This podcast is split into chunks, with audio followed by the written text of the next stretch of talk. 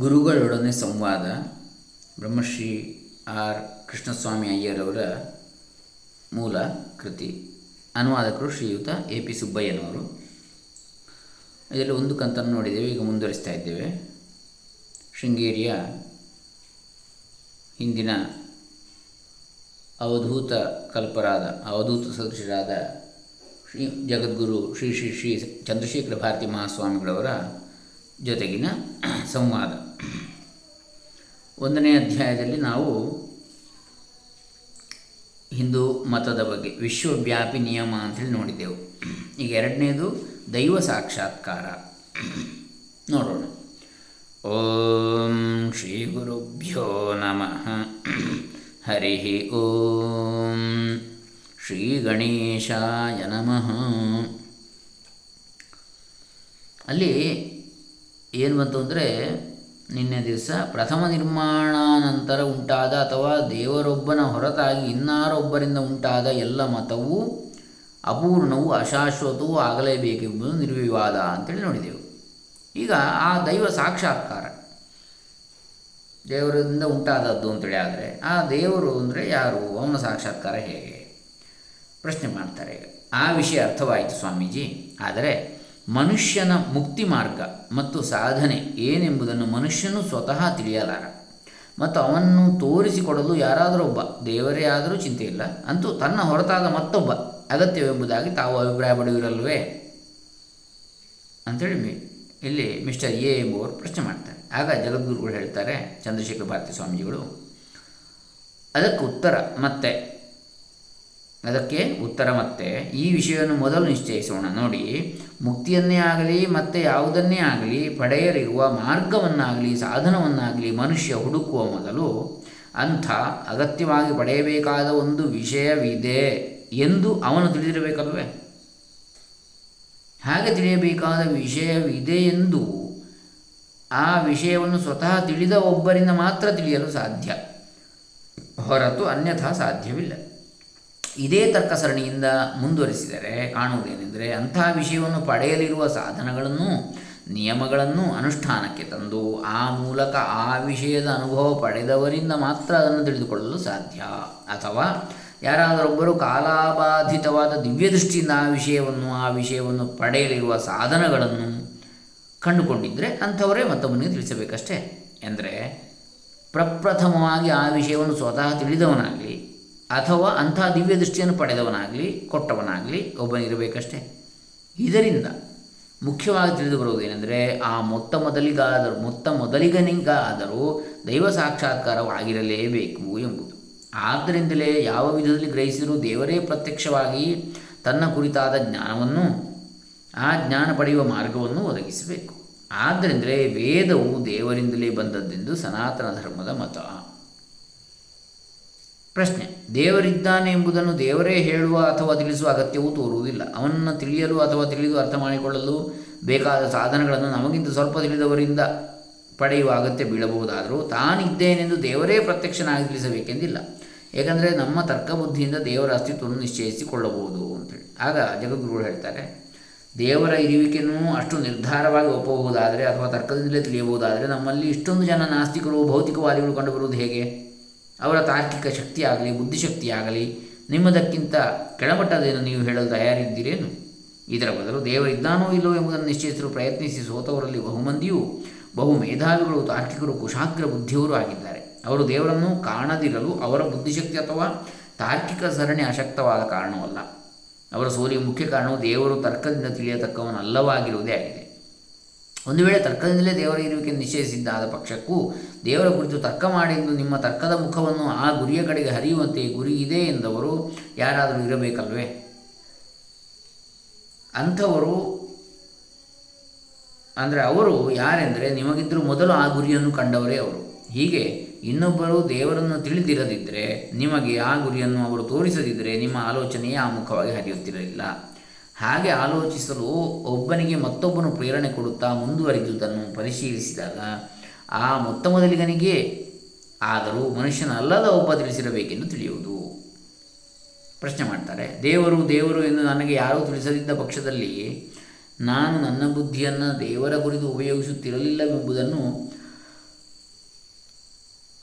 ನಾನು ಒಪ್ಪುವುದಿಲ್ಲ. ದೇವರು ಎಂಬ ಶಬ್ದ ನನ್ನ ಮನಸ್ಸಿನಲ್ಲಿ ಹೊಳೆಯದಿರಬಹುದು. ಆದರೆ ಪ್ರತಿ ಕ್ಷಣಕ್ಕೂ ಬದಲು ಹೊಂದುತ್ತಿರುವ ಅಶಾಶ್ವತವಾಗಿರುವ ಪ್ರಾಪಂಚಿಕ ವಸ್ತುಗಳ ಮತ್ತು ವಿಷಯಗಳ ಹಿಂದೆ ಇವಕ್ಕೆಲ್ಲ ಆಧಾರವಾಗಿ ಅಚಲವಾದ, ಶಾಶ್ವತವಾದ, ಅನಂತವಾದ ಒಂದು ವಿಷಯವಿದೆ ಎಂಬುದು ಕೇವಲ ನನ್ನ ಇಂಗಿತದಿಂದ, ತರ್ಕಸರಣಿಯಿಂದ ತಾನಾಗಿಯೇ ತಿಳಿದು ಬರ್ತಾ ಇತ್ತು. ಹೇಳ್ತಾರೆ ನನಗೆ ಅರ್ಥವಾಗಲಿಲ್ಲ ಸ್ವಲ್ಪ ವಿವರಿಸಿರಿ ಅಂತೇಳಿ. ಅಂದರೆ ಇಲ್ಲಿ ಏನೋ ಬರೆದದ್ದು ಸ್ವಲ್ಪ ವ್ಯತ್ಯಾಸ ಆಗಿದೆ. ಜಗದ್ಗುರುಗಳು ಹೇಳುವಂಥ ವಿಚಾರ ಇದು. ಪ್ರಶ್ನೆ ಹೇಳುವವನು ಹೇಳಬೇಕು. ನನಗರ್ಥವಾಗಲಿಲ್ಲ, ಸ್ವಲ್ಪ ವಿವರಿಸಿರಿ ಅಂಥೇಳಿ. ಇರಲಿ.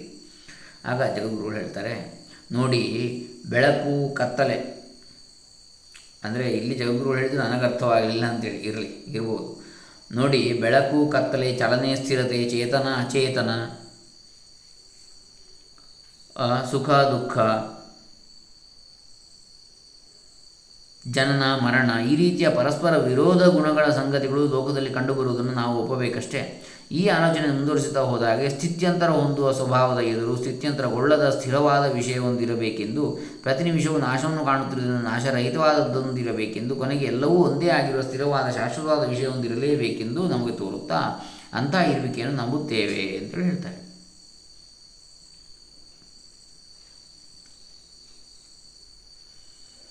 ಜಗದ್ಗುರುಗಳು, ನಾನೊಂದು ಪ್ರಶ್ನೆಯನ್ನು ಇಲ್ಲಿ ಕೇಳಬೇಕಾಗಿದೆ. ಅದು ಸ್ವಲ್ಪ ಹೊರಟಾಗಿ ತೋರುವುದಾದರೂ ಅದಕ್ಕೆ ಉತ್ತರವನ್ನು ಅಪೇಕ್ಷಿಸಿಯೇ ಕೇಳುತ್ತೇನೆ. ಪ್ರತ್ಯಕ್ಷ ಕಂಡುಬರುವ ಒಂದು ಕುದುರೆಯಿಂದ ಭಿನ್ನವಾದ ವಸ್ತು ಏನೆಂದು ದಯಮಾಡಿ ತಿಳಿಸಿ. ನ ಕುದುರೆ. ಕುದುರೆ ಅಲ್ಲದುದು, ಇಲ್ಲದುದು ಏ ಕುದುರೆಯ ವಿರೋಧ ವಸ್ತು. ಆಗ ಜಗದ್ಗುರು ಹೇಳ್ತಾರೆ, ಅದು ಪ್ರತ್ಯಕ್ಷ ಕಂಡುಬರುವ ವಸ್ತುವೇ ಅಥವಾ ಕಾಲ್ಪನಿಕವಾದ ಒಂದು ಪರಿಸ್ಥಿತಿಯೇ? ಇರುವ ಪ್ರತ್ಯಕ್ಷ ಕಂಡುಬರುವ ಒಂದು ವಸ್ತುವಿನ ಪ್ರತ್ಯಕ್ಷ ವಿರೋಧವಾದ ಆ ವಸ್ತು ಕುದುರೆ ಇದ್ದಾಗಲೆಲ್ಲ ತಾನೂ ಇದ್ದೇ ಇರಬೇಕಷ್ಟೇ. ಆದ್ದರಿಂದ ಅದಕ್ಕೂ ಅಸ್ತಿತ್ವವಿದೆ, ಅದು ಕಾಲ್ಪನಿಕವಲ್ಲ ಅಂತ ಹೇಳ್ತಾರೆ. ಅದೊಂದು ಪ್ರಾಣಿಯೋ ಅಥವಾ ಕುದುರೆ ಹೊರತಾದ ಪ್ರಪಂಚದ ಇತರ ಎಲ್ಲ ವಸ್ತುವು ಆ ನ ಕುದುರೆಯಲ್ಲಿ ಸೇರಿದೆಯೇ? ತರ್ಕಬದ್ಧವಾಗಿ ಹೇಳುವುದಾದರೆ, ಆ ಶಬ್ದದಲ್ಲಿ ಪ್ರಪಂಚದ ಇತರ ಎಲ್ಲ ವಸ್ತುಗಳು ಸೇರಿವೆ. ಆದರೆ ಆ ವಸ್ತು ಕುದುರೆಯಿಂದ ಮಾತ್ರ ಉದ್ಭವಿಸಿದ್ದರಿಂದ ನ ಕುದುರೆಯು ಕುದುರೆಯನ್ನು ಮಾತ್ರ ಹೋಲುವ ಇನ್ನೊಂದು ವಸ್ತುವಾಗಿದೆ. ಹ್ಞೂ ಜಗದ್ಗುರುಗಳು ಹೇಳ್ತಾರೆ. ಅಂದರೆ ನಿಮ್ಮ ಅಭಿಪ್ರಾಯದ ಪ್ರಕಾರ ಒಂದು ವಸ್ತುವಿನ ವಿರೋಧ ವಸ್ತು ಆ ಮೂಲ ವಸ್ತುವಿನಂತೆ ಅಂಶತಃ ಇರುತ್ತಲೂ ಕೆಲವು ಗುಣಗಳಿಂದ ಪ್ರತ್ಯೇಕತ್ವವನ್ನು ಉಳಿಸಿಕೊಂಡಿದೆ, ಗಳಿಸಿಕೊಂಡಿದೆ ಎಂದಲ್ವೇ. ಹಾಗೆಂದ ಮೇಲೆ ಪ್ರಪಂಚದಲ್ಲಿ ಒಂದು ವಸ್ತುವಿನ ಪರಿಪೂರ್ಣ ವಿರೋಧ ವಸ್ತು ಎಂಬುದಿಲ್ಲ ಎರಡು ವಸ್ತುಗಳು ಹೋಲುತ್ತಿದ್ದಾಗಲೇ ಒಂದರಲ್ಲಿನ ಒಂದು ಗುಣ ವಿಶೇಷವು ಮತ್ತೊಂದರಲ್ಲಿ ಇಲ್ಲದಿದ್ದಾಗ ಅವೆರಡು ಪರಸ್ಪರ ವಿರೋಧ ವಸ್ತುಗಳನ್ನು ನಮ್ಮನ್ನು ಭ್ರಮೆಗೊಳಿಸ್ತವೆ ಒಂದು ಪ್ರಭೆಯ ತೀಕ್ಷ್ಣತೆ ಅಥವಾ ಸಾಂದ್ರತೆಯನ್ನು ಕಂಡು ಅದನ್ನು ಬೆಳಕಿನ ಒಂದು ನಿರ್ದಿಷ್ಟ ಮೊತ್ತವೆಂದು ಗುಂಪೆಂದು ಎಣಿಸಿದರು ಅಥವಾ ಕತ್ತಲೆಯ ಒಂದು ನಿರ್ದಿಷ್ಟ ಮೊತ್ತವೆಂದು ಎಣಿಸಿದರೂ ನಮ್ಮ ಎಣಿಕೆ ನ್ಯಾಯವಾಗುವುದು. ಬೆಳಕು ಕತ್ತಲೆಗಳು ಪರಸ್ಪರ ಪೂರ್ಣ ವಿರೋಧ ವಿಷಯಗಳಲ್ಲ. ಅವು ಪರಸ್ಪರ ಹೋಲಿಕೆಯುಳ್ಳ, ತುಲನೆಗೆ ಅನುಕೂಲಿಸುವ ಬೆಳಕಿನ ಅಥವಾ ಕತ್ತಲೆಯ ಒಂದೇ ವಿಷಯ. ಇದರಿಂದಲೇ ಪರಸ್ಪರ ವಿರೋಧವುಳ್ಳ ವಸ್ತುಗಳು ಇರಲೇಬೇಕೆಂಬ ತರ್ಕವು ಸರಿಯಲ್ಲವೆಂದು ತಿಳಿಯಬೇಕಾಗುವುದು. ಅಲ್ಲದೆ, ತರ್ಕಮೂಲವಾದ ಊಹನೆಯಿಂದ ಒಂದು ವಿಷಯವನ್ನು ಸಿದ್ಧಾಂತಗೊಳಿಸುವುದು ಅಸಾಧ್ಯ. ಯಾಕೆಂದರೆ, ಯಾವುದರ ಕುರಿತು ನಾವು ತರ್ಕಿಸಬೇಕು, ಊಹಿಸಬೇಕು ಎಂಬ ಆ ಯಾವುದಾದರೊಂದು ಗುರಿಯನ್ನು ನಾವು ಮೊದಲಾಗಿ ತಿಳಿಯದಿದ್ದ ಪಕ್ಷದಲ್ಲಿ ಆ ವಿರೋಧ ವಸ್ತುವಿನ ಕುರಿತಾದ, ಅಂದರೆ ಅದು ಒಂದನ್ನು ತಿಳಿದು ಅದರ ವಿರೋಧವನ್ನು ಹೊಂದಿರಬೇಕೆಂದು ಆ ವಿರೋಧ ವಸ್ತುವಿನ ಕುರಿತಾದ ತರ್ಕ ಸರಣಿಯನ್ನು ಬೆಳೆಸಿಕೊಳ್ಳುವುದಕ್ಕೆ ಎಡೆಯಿಲ್ಲ ಉದಾಹರಣಾರ್ಥವಾಗಿ ಬೆಂಕಿ ಹೊಗೆಗಳನ್ನು ಗ್ರಹಿಸಿ ನೋಡಿ. ಬೆಂಕಿಯನ್ನು ನೋಡಿಯೂ ಅದರ ವಿಷಯ ಕೇಳಿಯೂ ಇಲ್ಲದ ಒಬ್ಬನು ಹೊಗೆಯನ್ನು ಮಾತ್ರ ಕಂಡರೆ ಅವನು ಹೊಗೆಯ ಅನುಭವಗಳನ್ನು ಮಾತ್ರ ತಿಳಿದು ಸಮಾಧಾನ ಪಟ್ಟುಕೊಳ್ಳುವುದನ್ನು ಹೊರತು ಅದರಿಂದ ಮುಂದುವರೆದು ಬೆಂಕಿಯ ಕುರಿತು ಪ್ರಶ್ನಿಸಲು ಕಾರಣವಿಲ್ಲ. ಒಂದು ವಸ್ತುವಿಗೆ ಇರಬಹುದಾದ ಪೂರ್ವ ಪರಿಸ್ಥಿತಿಯ ಜ್ಞಾನವಿಲ್ಲದಿದ್ದಾಗ ಕಂಡ ವಸ್ತು ಅದೇ ಪರಿಪೂರ್ಣವು ಎಂದು ತೋರಿ ಬರುವುದು ಸ್ವಾಭಾವಿಕ. ಹಾಗೆಯೇ ಸ್ಥಿತಿ ವ್ಯತ್ಯಾಸ ಹೊಂದದ ವಸ್ತು ಒಂದು ಇದೆ ಎಂದು ಬದ ಮೊದಲಾಗಿ ತಿಳಿಯದಿದ್ದು ಪ್ರಪಂಚದಲ್ಲಿ ಪ್ರತಿಕ್ಷಣವೂ ಮಾರ್ಪಾಡು ಹೊಂದುವ ಪರಿಸ್ಥಿತಿಯ ಜ್ಞಾನ ಮಾತ್ರ. ಆದರೆ ಅಂತಹ ಚಲನೀಯ ಸ್ಥಿತಿ ವ್ಯತ್ಯಾಸವೇ ಪ್ರಪಂಚದ ಪೂರ್ಣ ಸ್ವರೂಪ ಎಂಬಷ್ಟಕ್ಕೆ ನಮ್ಮ ಊಹನೆ ನಿಲ್ಲುತ್ತದೆ. ಆ ಕುರಿತು ವಿವೇಚನೆ ಅವಶ್ಯ ಬೀಳುವುದಿಲ್ಲ. ವಿಚಾರವು ಇನ್ನಾವುದರ ಕುರಿತು ಎಂಬ ಶಂಕೆ ಇರುವುದಿಲ್ಲ.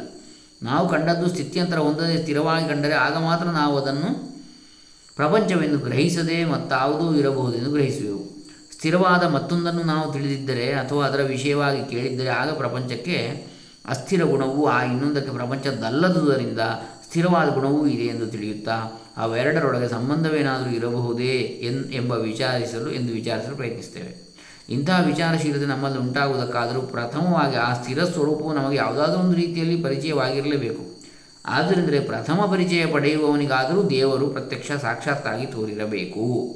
ಈ ಎಲ್ಲ ಸಂದರ್ಭಗಳಿಗೂ ಬುದ್ಧಿಶಕ್ತಿ ತರ್ಕಶಕ್ತಿ ತುಂಬ ಸಹಾಯಕವಾಗ್ತವೆ. ದೇವರ ಪ್ರತ್ಯಕ್ಷ ದರ್ಶನವು ಮೂಲದಲ್ಲಾದರೂ, ಮೂಲ ಪುರುಷನೊಬ್ಬನಿಗಾದರೂ ಆಗದಿದ್ದಾಗ ಎಂಥ ಬುದ್ಧಿಯು ತರ್ಕವು ಅಂಧಕಾರದಲ್ಲಿ ದಾರಿ ಹುಡುಕಿದಂತೆ ಮಾತ್ರ, ಅಂಧಕಾರದಲ್ಲಿ ದಾರಿ ಹುಡುಕಿದಂತೆ ಮಾತ್ರ ಆಗಬಲ್ಲವು ಮತ್ತು ಗ್ರಹಿಸಿ ನೋಡಿ, ಪ್ರಪಂಚದಲ್ಲಿ ಕಂಡದ್ದೆಲ್ಲ ಅಸ್ಥಿರವಾಗಿರುವ ಅನುಭವದಿಂದ, ಮುಂದೆ ತಾರ್ಕಿಕವಾಗಿ ಊಹಿಸತೊಡಗಿದಾಗ ಆ ಊಹನೆಯು ಈ ತೆರನಾಗಿ ಮುಂದುವರಿಯುವುದು. ಇರುವುದೆಲ್ಲ ಸ್ಥಿತ್ಯಂತರ ಹೊಂದುತ್ತಿದೆ. ಆದ್ದರಿಂದ ಇನ್ನೊಂದು ಹೊಸತು ಇರಬಹುದಾದರೂ ಅದು ಇವುಗಳಂತೆ ಸ್ಥಿತ್ಯಂತರ ಹೊಂದಿಯೇ ಹೊಂದುವುದು ಎಂಬ, ಎಂದು ಮಾತ್ರ ಊಹೆ ನಿಶ್ಚಯಿಸುವುದು. ಅದು ಸತತವು ಬದಲಾಗುವುದರ ಹೊರತು ಇನ್ನೊಂದನ್ನು ತಿಳಿಯಲಾರದು. ಇದ್ದದ್ದೆಲ್ಲ ಸ್ಥಿತ್ಯಂತರ ಹೊಂದುತ್ತದೆ ಎಂಬ ನಿರ್ಧಾರಕ್ಕೆ ಬಂದ ಬುದ್ಧಿಗೆ ಸ್ಥಿತ್ಯಂತರ ಹೊಂದದಿರುವ ಪರಿಸ್ಥಿತಿಯೇ ಕಾಣದು. ಏನೇ ಇದ್ದರೂ ಅದೂ ಸಹ ಸ್ಥಿತ್ಯಂತರ ಹೊಂದಿಯೇ ಹೊಂದುವುದೆಂಬ ನಿರ್ಧಾರಕ್ಕೆ ಮಾತ್ರ ಬುದ್ಧಿಯು ಬರಬಲ್ಲದು. ಮತ್ತು ತರ್ಕದಿಂದಲೇ ಮುಂದುವರಿದರೆ ಸ್ಥಿರವಾದ ಒಂದು ಇರಬಹುದೆಂಬ ಸಂಶಯಗ್ರಸ್ತ ಅಭಿಪ್ರಾಯವನ್ನು ಮಾತ್ರ ಒಂದು ವೇಳೆ ಅದು ಒದಗಿಸಬಲ್ಲುದೇ ಹೊರತು ದೇವರ ಪ್ರತ್ಯಕ್ಷ ದರ್ಶನದಿಂದ ಜ್ಞಾನದಿಂದ ತಿಳಿಯುವಂತಹ ಸ್ಪಷ್ಟವಾದ ಅನುಭವಗಮ್ಯ ಪರಿಸ್ಥಿತಿಯನ್ನು ಒದಗಿಸಲಾರದು. ಸ್ವಾಮೀಜಿ, ದೇವರು ಪ್ರತ್ಯಕ್ಷವಾಗಿ ಮನುಷ್ಯನಿಗೆ ಜ್ಞಾನ ನೀಡಬೇಕಾದ ಈ ಜ್ಞಾನ ವಿಶೇಷವನ್ನು ಈವರೆಗೆ ನಾನು ಎಲ್ಲಿಯೂ ಕೇಳಿರುವುದಿಲ್ಲ. ಈ ವಿಷಯವನ್ನು ಈ ಕ್ರಮದಿಂದ ನನಗೆ ತಿಳಿಸಿದ್ದಕ್ಕೆ ನಾನು ತಮಗೆ ಬಹು ಋಣಿಯಾಗಿದ್ದೇನೆ ಅಂತ ಹೇಳ್ತಾರೆ. ಇದು ಎರಡನೇ ಅಧ್ಯಾಯ. ದೈವ ಸಾಕ್ಷಾತ್ಕಾರ ಎನ್ನತಕ್ಕಂಥದ್ದು. ಇನ್ನು ಇತರ ಮತಗಳು ಅಂದರೆ ಮೂರನೆಯದು. ಅಂದರೆ ಅಧ್ಯಾಯ ಅಲ್ಲ, ಮೂರನೇ ವಿಚಾರ. ಒಂದನೇ ಅಧ್ಯಾಯದಲ್ಲಿ ಯಾವುದು? ಒಂದನೇ ಅಧ್ಯಾಯ, ಹಿಂದೂ ಮತ. ಅದರಲ್ಲಿಯ ಮೂರನೆಯ ವಿಚಾರ. ಇನ್ನು ಮುಂದೆ. ಇತರ ಮತಗಳು, ಅದರ ಬಗ್ಗೆ ಏನು ಹೇಳ್ತಾರೆ ಚಂದ್ರಶೇಖರ ಸ್ವಾಮಿಗಳು ಎನ್ನುವುದನ್ನು ನಾವು ನೋಡೋಣ. ಪ್ರಪಂಚದಲ್ಲಿ ತೋರಿ ಪರಸ್ಪರ ವಿರೋಧ ಸ್ವಭಾವದ ಇಷ್ಟೊಂದು ಮತಗಳು ಇರುವುದಕ್ಕೆ ಕಾರಣವೇನು? ಅಥವಾ ಅವುಗಳ ಅವಶ್ಯಕತೆ ಏನು? ಅವಶ್ಯಕತೆ ಎಂದು ಎಷ್ಟೇ ವಿಚಾರಿಸಿ ನೋಡಿದರೂ ನಾನು ನಿಶ್ಚಯಿಸಲಾರೇನು ಸ್ವಾಮೀಜಿ. ಆಗ ಜಗದ್ಗುರುಗಳು ಹೇಳ್ತಾರೆ, ನಾನು ಈ ಮೊದಲು ಹೇಳಿರುವಂತೆ ಅಧಿಕಾರವನ್ನು ಹೊಂದಿ ಅರ್ಹತೆ ತಕ್ಕಂತೆ ಮತಗಳಿರುವವು ಮನುಷ್ಯರಲ್ಲಿ ಎಲ್ಲೆಲ್ಲೂ ಕಂಡುಬರುವ ಮನೋಧರ್ಮದ ವೈವಿಧ್ಯವೇ ವಿವಿಧ ಮತಗಳ ಅವಶ್ಯಕತೆಯನ್ನು ನಿಶ್ಚಯಿಸಿದೆ. ಅಂದರೆ ಲೋಕೋ ಭಿನ್ನ ರುಚಿ ಅಂತ ಒಬ್ಬೊಬ್ಬರದು ಒಂದು ಆಸಕ್ತಿಗಳು. ಈ ತರ್ಕ ಸಣ್ಣ ಒಪ್ಪುವಂಥದ್ದು ಆದರೆ ಯಾವ ಒಂದು ಮತವು ಆ ಮತವು ಇಂಥ ಪರಿಸ್ಥಿತಿವರೆಗೆ ಮಾತ್ರ ಈ ಮತವಿದೆ ಎಂದು ಒಪ್ಪಲು ತಯಾರಿಲ್ಲವಷ್ಟೇ ಅಷ್ಟು. ಅಲ್ಲದೆ ಪ್ರತಿ ಮತವು ತಾನು ಅತ್ಯುತ್ಕೃಷ್ಟವಾದುದು ಮತ್ತು ಪರಮಸತ್ಯವಾದುದು ಅಂದುಕೊಳ್ಳುತ್ತದಷ್ಟೇ ಜಗದ್ಗುರುಗಳು, ಅದಕ್ಕೆ ನನ್ನ ಈ ಉದಾಹರಣೆ ತೆಗೆದುಕೊಳ್ಳಿ. ಒಬ್ಬ ಚಿಕ್ಕ ಬಾಲಕನಿಗೆ ನಾಲ್ಕು ಜನರು ಒಮ್ಮೆಯೇ ಆಜ್ಞೆಯುತ್ತಾ ದೀಪ ಹೊತ್ತಿಸು, ಬತ್ತಿ ಸರಿಪಡಿಸು, ಎಣ್ಣೆ ತುಂಬಿಸು, ದೀಪ ನಂದಿಸು ಎಂದು ಹೇಳಿದ್ದಾದರೆ ಆ ಬಾಲಕನು ದಾರಿ ತೊರೆದು ವಿಭ್ರಾಂತನೇ ಆಗ್ತಾನೆ. ಈ ನಾಲ್ಕು ಕಾರ್ಯಗಳನ್ನು ಒಮ್ಮೆಲೇ ಮಾಡುವುದು ಅಸಾಧ್ಯವಾದರೂ ಆ ನಾಲ್ಕು ಜನ ತಮ್ಮ ತಮ್ಮ ಆಜ್ಞೆಯನ್ನು ಕೂಡದೇ ಪಾಲಿಸಬೇಕೆಂದು ಹೆದರಿಸುತ್ತಲೂ ಇದ್ದಾರೆ. ಬಾಲಕ ಏನು ತಾನೇ ಮಾಡ್ಯಾನು ಈ ಮಧ್ಯೆ ಐದನೆಯವನೊಬ್ಬನು ಪ್ರವೇಶಿಸಿ ಒಂದು ಕತ್ತರಿ ತಂದು ಕೊಡು ಎಂದು ಅಪ್ಪಣೆ ಇತ್ತದ್ದಾದರೆ ಬಾಲಕನು ಮತ್ತಷ್ಟು ಗೊಂದಲಕ್ಕೆ ಬಿದ್ದಾನೆ ಹೊರತು ಸಮಾಧಾನ ಹೊಂದಲಾರ. ಆಗ ಬಾಲಕನು ಐದನೆಯವನು ತನ್ನ ರಕ್ಷಣೆಗಾಗಿ ಬಂದಿರುವುದನ್ನು ನಂಬಿ ಐದನೆಯವನನ್ನು ನೋಡಿದರೆ ಬಾಲಕನನ್ನು ಗೊಂದಲದಿಂದ ರಕ್ಷಿಸಲುಗೋಸ್ಕರ ಬಾಲಕನ ಕಷ್ಟ ಪರಿಸ್ಥಿತಿ ಸಹಾನುಭೂತಿಯಿಂದ ಐದನೆಯವನನ್ನು ಐದನೆಯವನ ಅನ್ನಬೇಕು. ಅವರೆಲ್ಲರ ಮಾತು ಹಾಗಿರಲಿ ನಾನೆಂದಂತೆ ಮಾತ್ರ ಕೇಳು, ಕತ್ತರಿಯಂತಹ ದೀಪ ಸರಿಪಡಿಸೋಣ ನಾನಿದ್ದೇನೆ ಎಂದು. ಇದೇ ರೀತಿಯಲ್ಲಿ ಯಾವೊಬ್ಬ ಮತ ಪ್ರವರ್ತಕನಾದರೂ ತನ್ನಲ್ಲಿ ಧರ್ಮ ಬೋಧನೆಗಾಗಿ ಹಣ್ಣು ಬಂದವನಿಗೆ ಇತರರೆಲ್ಲರ ಬೋಧನೆಯನ್ನು ಬದಿಗಿಟ್ಟು ನಾನಂದಂತೆ ಮಾತ್ರ ಕೇಳು ಎಂದು ಹೇಳಬೇಕಾಗ್ತದೆ. ಹಾಗಾದರೆ ಆ ಮತ ಪ್ರವರ್ತಕರೆಲ್ಲ ಶಿಷ್ಯವರ್ಗದ ಬುದ್ಧಿಶಕ್ತಿಯ ಗಣನೆಯಿಂದ ಅವರವರಿಗೆ ತಕ್ಕವಾಗಿ ಧರ್ಮಗಳನ್ನು ಬೋಧಿಸಿದರು. ಅಂದರೆ ಬೋಧಕರು ಪೂರ್ಣಜ್ಞಾನಿಗಳೇ ಆಗಿರಬಹುದಾಗಿದ್ದರೂ ಅವರ ಬೋಧನೆಯು ಅಪೂರ್ಣವಾಗಿದ್ದು ಅಗತ್ಯ ಬಿದ್ದಷ್ಟು ಮಾತ್ರ ವಿಚಾರಪರವಾಗಿತ್ತು ಮತ್ತು ತಮ್ಮ ಜ್ಞಾನದ ಪೂರ್ಣತೆಯನ್ನು ಬಚ್ಚಿಡುತ್ತಾ ಸಂದರ್ಭ ಕಾಲ ಶಿಷ್ಯರ ಅರ್ಹತೆ ಮೊದಲಾದ ಲೌಕಿಕ ಗಣನೆಗಳಿಂದ ಅವರು ವರ್ತಿಸಿದರೆಂದು ಗ್ರಹಿಸಬೇಕೇನು? ಆ ಮತ ಪ್ರವರ್ತಕರು ಒಂದು ವಿಧದ ವಂಚನೆಯನ್ನೇ ಗೈದರೆಂದು ಎಂದೂ ಸಂಶಯ ಪಡಬಾರದು ಆರೋಗ್ಯವಂತನು ಬಾಯಾರಿದಾಗ ತಣ್ಣೀರು ಕೊಟ್ಟು ಜ್ವರವಿದ್ದವನು ಬಾಯಾರಿದಾಗ ಅದೇ ತಣ್ಣೀರನ್ನು ಕೊಡಲು ನಿರಾಕರಿಸಿದರೆ ವೈದ್ಯನು ವಂಚಿಸಿದನೆಂದು ಅನ್ನ ಕೊಡೋ, ಅನ್ನ ಅಂದರೆ ವೈದ್ಯನು ವಂಚಿಸಿದನೆಂದು ಹೇಳಬಾರದಂತೆ ಮತ್ತು ಮೊದಲಿನವನಿಗೆ ಸುಖ ಕೊಟ್ಟ ಎರಡು, ನೀರು ಎರಡನೇವನಿಗೆ ದುಃಖ ಕೊಟ್ಟದಾದರೆ ನೀರನ್ನು ದೂರಿ ಫಲವಿಲ್ಲದಂತೆ ಆ ಮತ ಪ್ರವರ್ತಕರನ್ನು ಮತಗಳನ್ನು ಗಣಿಸಬಾರದು. ಶಿಷ್ಯರಹಿತ ಏನು ಅವಶ್ಯಕತೆ ಎಷ್ಟು ಎಂಬ ಗಣನೆಯನ್ನು ಮುಖ್ಯವಾಗಿ ಅವರು ಗಣಿಸಿರುವರು. ಒಬ್ಬ ಗುರು ಬೋಧಿಸಿದ ಧರ್ಮವು ಪರಿಪೂರ್ಣವಾದುದು ಅಥವಾ ಸಂದರ್ಭಾನುಸಾರದ ಮಿತವುಳ್ಳ ಸತ್ಯದ್ದೋ ಎಂದು ನಿಶ್ಚಯಿಸುವುದು ಹೇಗೆ? ಗುರುಗಳ ಕುರಿತಾಗಿ ಈ ವಿವರವನ್ನು ತಿಳಿಯುವ ಅವಶ್ಯಕತೆ ಏನು? ಆ ಗುರುಗಳಿಗೂ ಮತ್ತೊಬ್ಬರಿಗೂ ಇರಬಹುದಾದ ಪರಸ್ಪರ ಜ್ಞಾನದ ತುಲನೆಗಾಗಿಯೋ ಅಥವಾ ನಿಮ್ಮ ಜೀವನವು ಯಾವ ಧರ್ಮ ಮಾರ್ಗದಲ್ಲಿ ಸಾಗಬೇಕೆಂದು ತಿಳಿದುಕೊಳ್ಳಲು ಈ ಪ್ರಶ್ನೆ? ವಂಚಿಸದೆ ಸತ್ಯವನ್ನು ತಿಳಿಸುವುದಾದರೆ ಈ ಎರಡೂ ಕಾರಣಗಳಿಂದ ಈ ಆ ಪ್ರಶ್ನೆ ಮಾಡಿದ್ದೇನೆ. ಯಾಕಂದರೆ ಆ ಇಬ್ಬರಲ್ಲಿ ಹೆಚ್ಚಿನ ಜ್ಞಾನವುಳ್ಳವರನ್ನು ಗುರುತಿಸಿಕೊಂಡರೆ ನಾನು ಆ ಹೆಚ್ಚಿನವರ ಬೋಧನೆ ಪ್ರಕಾರ ನಡೆಯಬಹುದೆಂದು ಬಯಸುತ್ತೇನೆ. ಇಲ್ಲಿ ನೀವು ಸ್ವಲ್ಪ ಆಲೋಚನೆ ಮಾಡಬೇಕು. ಎಲ್ಲರಿಗೂ ಗೊತ್ತಿರುವ ಒಂದು ಮೂಲ ತತ್ವ ಗ್ರಹಿಸಿರಿ ಅಂದರೆ ಇಬ್ಬರ ಮಾನಸಿಕ ಅಥವಾ ಬೌದ್ಧಿಕ ಶಕ್ತಿಯನ್ನು ಅಳೆದು ವಿಚಾರಿಸಬೇಕಾದರೆ ಆ ಇಬ್ಬರಿಗಿಂತಲೂ ಮಾನಸಿಕ ಮತ್ತು ಬೌದ್ಧಿಕ ಶಕ್ತಿಯು ಹೆಚ್ಚಿಗೆ ಈ ಅಳೆದು ತೀರ್ಪು ಕೊಡುವವನಿಗೆ ಇರಬೇಕು. ಯಾಕಂದರೆ ಅಷ್ಟಿಲ್ಲದಿದ್ದರೆ ಆ ಇಬ್ಬರಲ್ಲಿರಬಹುದಾದ ಕೊರತೆಗಳನ್ನು ಆತ ಅಳೆಯಲಾರ. ಸಂಗತಿಗಳು ಹೀಗಿರುವಾಗ ಕ್ರೈಸ್ತ, ಮಹಮ್ಮದ ಮೊದಲಾದ ಮತಪ್ರವರ್ತಕರ ಮಾನಸಿಕ ಮತ್ತು ಬೌದ್ಧಿಕ ಶಕ್ತಿಗಳನ್ನು ವಿಚಾರಿಸಿ ತುಲನೆ ಮಾಡಿ ನಿರ್ಧರಿಸುವ ಸಾಮರ್ಥ್ಯವನ್ನು ದೇವರು ನಿಮಗೆ ಕೊಟ್ಟಿರುವುದನ್ನು ನೀವು ತಿಳಿದಿರುವಿರೇನು? ಪರಸ್ಪರ ವಿರೋಧ ತೋರುವ ಎರಡು ಮತಗಳ ಕುರಿತು ತುಲನೆ ಮಾಡುವುದಾದ ಪಕ್ಷಕ್ಕೆ ಎರಡೂ ಮತಗಳನ್ನು ಪರಿಪೂರ್ಣವಾಗಿ ನೀವು ತಿಳಿದಿರಬೇಕು. ಎಲ್ಲ ಮತಗಳನ್ನು ಪರಿಪೂರ್ಣವಾಗಿ ತಿಳಿದಿರಬೇಕು. ಎಲ್ಲ ಮತಗಳ ಕುರಿತಾಗಿರಲಿ.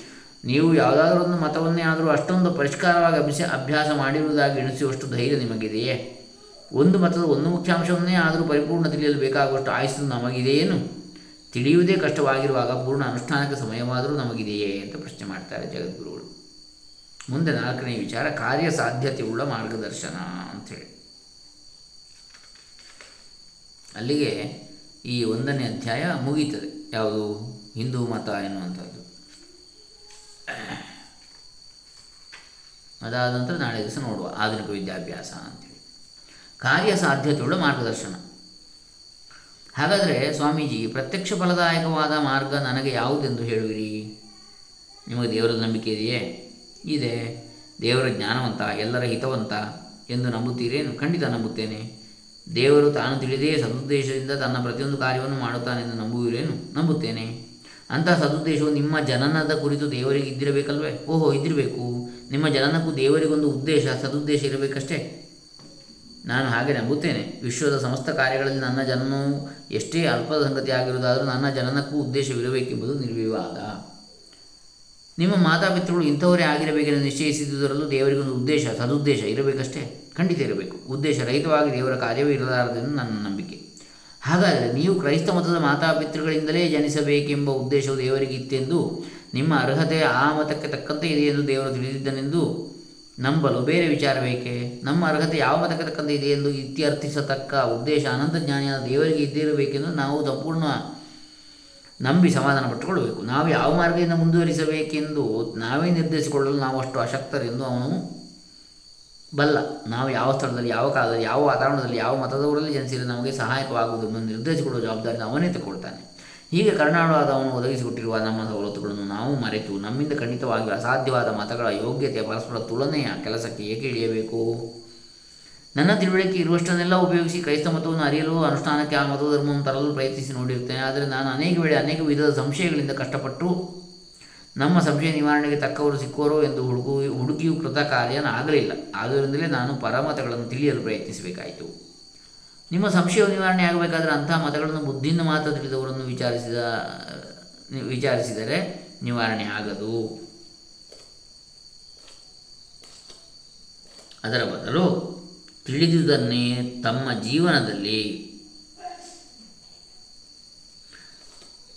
ಅನುಷ್ಠಾನಕ್ಕೆ ತಂದಿರುವವರನ್ನೇ ನೀವು ವಿಚಾರಿಸಬೇಕು. ನೋಡಿ, ನಿಮ್ಮ ವ್ಯಾಪಾರದ ವಹಿವಾಟುಗಳಿಗಾಗಿ ನೀವು ಸಮುದ್ರಗಳನ್ನೇ ದಾಟಲು, ಆಕಾಶವನ್ನೇ ಹಾರಿ ಹೋಗಲು ತಯಾರಿದ್ದೀರಾದರೂ ನಿಮಗೆ ಬೇಕಾಗಿರುವ ಧರ್ಮ ಸತ್ಯಗಳನ್ನು ತಿಳಿಯುವ ಪ್ರಸಂಗದಲ್ಲಿ ನಿಮ್ಮ ಬೋಧಕರು ನಿಮ್ಮ ಮನೆ ಬಾಗಿಲಿಗೆ ಬಂದು ನೆರವಾಗಬೇಕೆಂದು ಇಚ್ಛಿಸುವಂತೆ ತೋರ್ತದೆ ಧರ್ಮವು ಜೀವನದ ವಿನೋದವಾದ, ಆಕರ್ಷಕವಾದ ಒಂದು ಮುಖ ಮಾತ್ರ ಎಂದು ನೀವು ತಿಳಿದು ವರ್ತಿಸುವುದು ನಿಲ್ಲಬೇಕು. ಹಾಗೆ ನಿಂತು, ಧರ್ಮವೇ ನಿಮ್ಮ ಜೀವನದ ಸರ್ವಸ್ವ ಎಂದು ಯಾವಾಗ ನೀವು ತಿಳಿಯುವಿರೋ ಆಗ ತಕ್ಕ ಗುರು ಸಿಗಲೋಸ್ಕರ ನೀವು ಸಮಗ್ರ ಪ್ರಪಂಚವನ್ನೇ ಬಹು ಶ್ರದ್ಧೆಯಿಂದ ಹುಡುಕತೊಡಗುವಿರಿ ಗುರುಗಳ ಅಗತ್ಯ ಉಳ್ಳವರ ನೆರವಿಗಾಗಿ ಗುರುಗಳು ಸದಾ ಸಿದ್ಧರಾಗಿ ಇರ್ತಾರೆ. ನಿಮ್ಮ ಅಗತ್ಯತೆಯ ಶ್ರದ್ಧೆ ಮಾತ್ರ ಅವರಿಗೆ ತಿಳಿದರೆ ಸಾಕು. ಆಗಲೇ ಅವರು ನಿಮಗೆ ಸಹಾಯಕರಾಗ್ತಾರೆ. ಕ್ರೈಸ್ತ ಮತದಲ್ಲಿ ಅಂತಹ ಗುರುಗಳು ಇದ್ದೇ ಇರಬೇಕು. ಇರಲಾರರೆಂದು ನಾನು ನಂಬೇನು ಆ ಗುರುಗಳು ಜನಸ್ತೋಮದ ಗೊಂದಲದ ಮಧ್ಯ ತೋರಿ ಬರಲಾರರು. ಯಾಕಂದರೆ ಆ ಜನರಿಗೆ ಆ ಗುರುಗಳು ಅನಗತ್ಯ ಮತ್ತು ಅಂಥ ಸಮ, ಜನಸಮುದಾಯ ಗುರುಗಳಿಗೂ ಅನಗತ್ಯ. ಆದರೆ ಕೆಲವೊಮ್ಮೆ ಅವರು ಜೀವನ ಸಂಗ್ರಾಮದ ನಡುವೆ ಕಾಣಲು ಸಿಗುವುದುಂಟು. ಯಾಕಂದರೆ ಸಂಗ್ರಾಮಗಳು ಅವರನ್ನು ಬಾಧಿಸವು. ಆದ್ದರಿಂದ ನೀವು ಪರಿಶುದ್ಧ ಕ್ರೈಸ್ತ ಧರ್ಮಾನುಯಾಯಿಗಳನ್ನು ಹುಡುಕಿ ಹಿಡಿದು ಅಂಥವರೊಡನೆ ವಿನೀತತೆಯಿಂದ ಶ್ರದ್ಧೆಯಿಂದ ನಿಮ್ಮ ಧರ್ಮ ಸಂಕಟಗಳನ್ನೆಲ್ಲ ಹೇಳಿಕೊಂಡು ನಿವಾರಣೋಪಾಯವನ್ನು ಕೇಳಿ. ಹೀಗೆ ಪ್ರಯತ್ನಿಸಿದ್ದಾದರೆ ಅವರು ನಿಮ್ಮ ಸಂಶಯಗಳನ್ನು ನಿವಾರಿಸಿಕೊಡುವರು. ನೀವು ಕ್ರೈಸ್ತರಾಗಿ ಹುಟ್ಟಿದ್ದು ಏಕೆಂದು ಈಗ ನೀವು ಕಿಂಚಿತ್ ಸಂಶಯ ಪಡಬಹುದಾದರೂ ಆಗ ಕ್ರೈಸ್ತ ಮಾತಾಪಿತೃಗಳಲ್ಲಿ ನಿಮಗೆ ಜನನ ಕೊಟ್ಟದ್ದು ದೇವರು ದೇವರ ಪರಮ ನ್ಯಾಯವೆಂದು ತಿಳಿಯುತ್ತೀರಿ ನೀವು. ಸ್ವಾಮೀಜಿ, ತಮ್ಮ ದಯಾಮಯ ಬೋಧನೆಗೆ ನಾನು ಎಷ್ಟು ವಂದಿಸಿದರೂ ಸಾಲದು.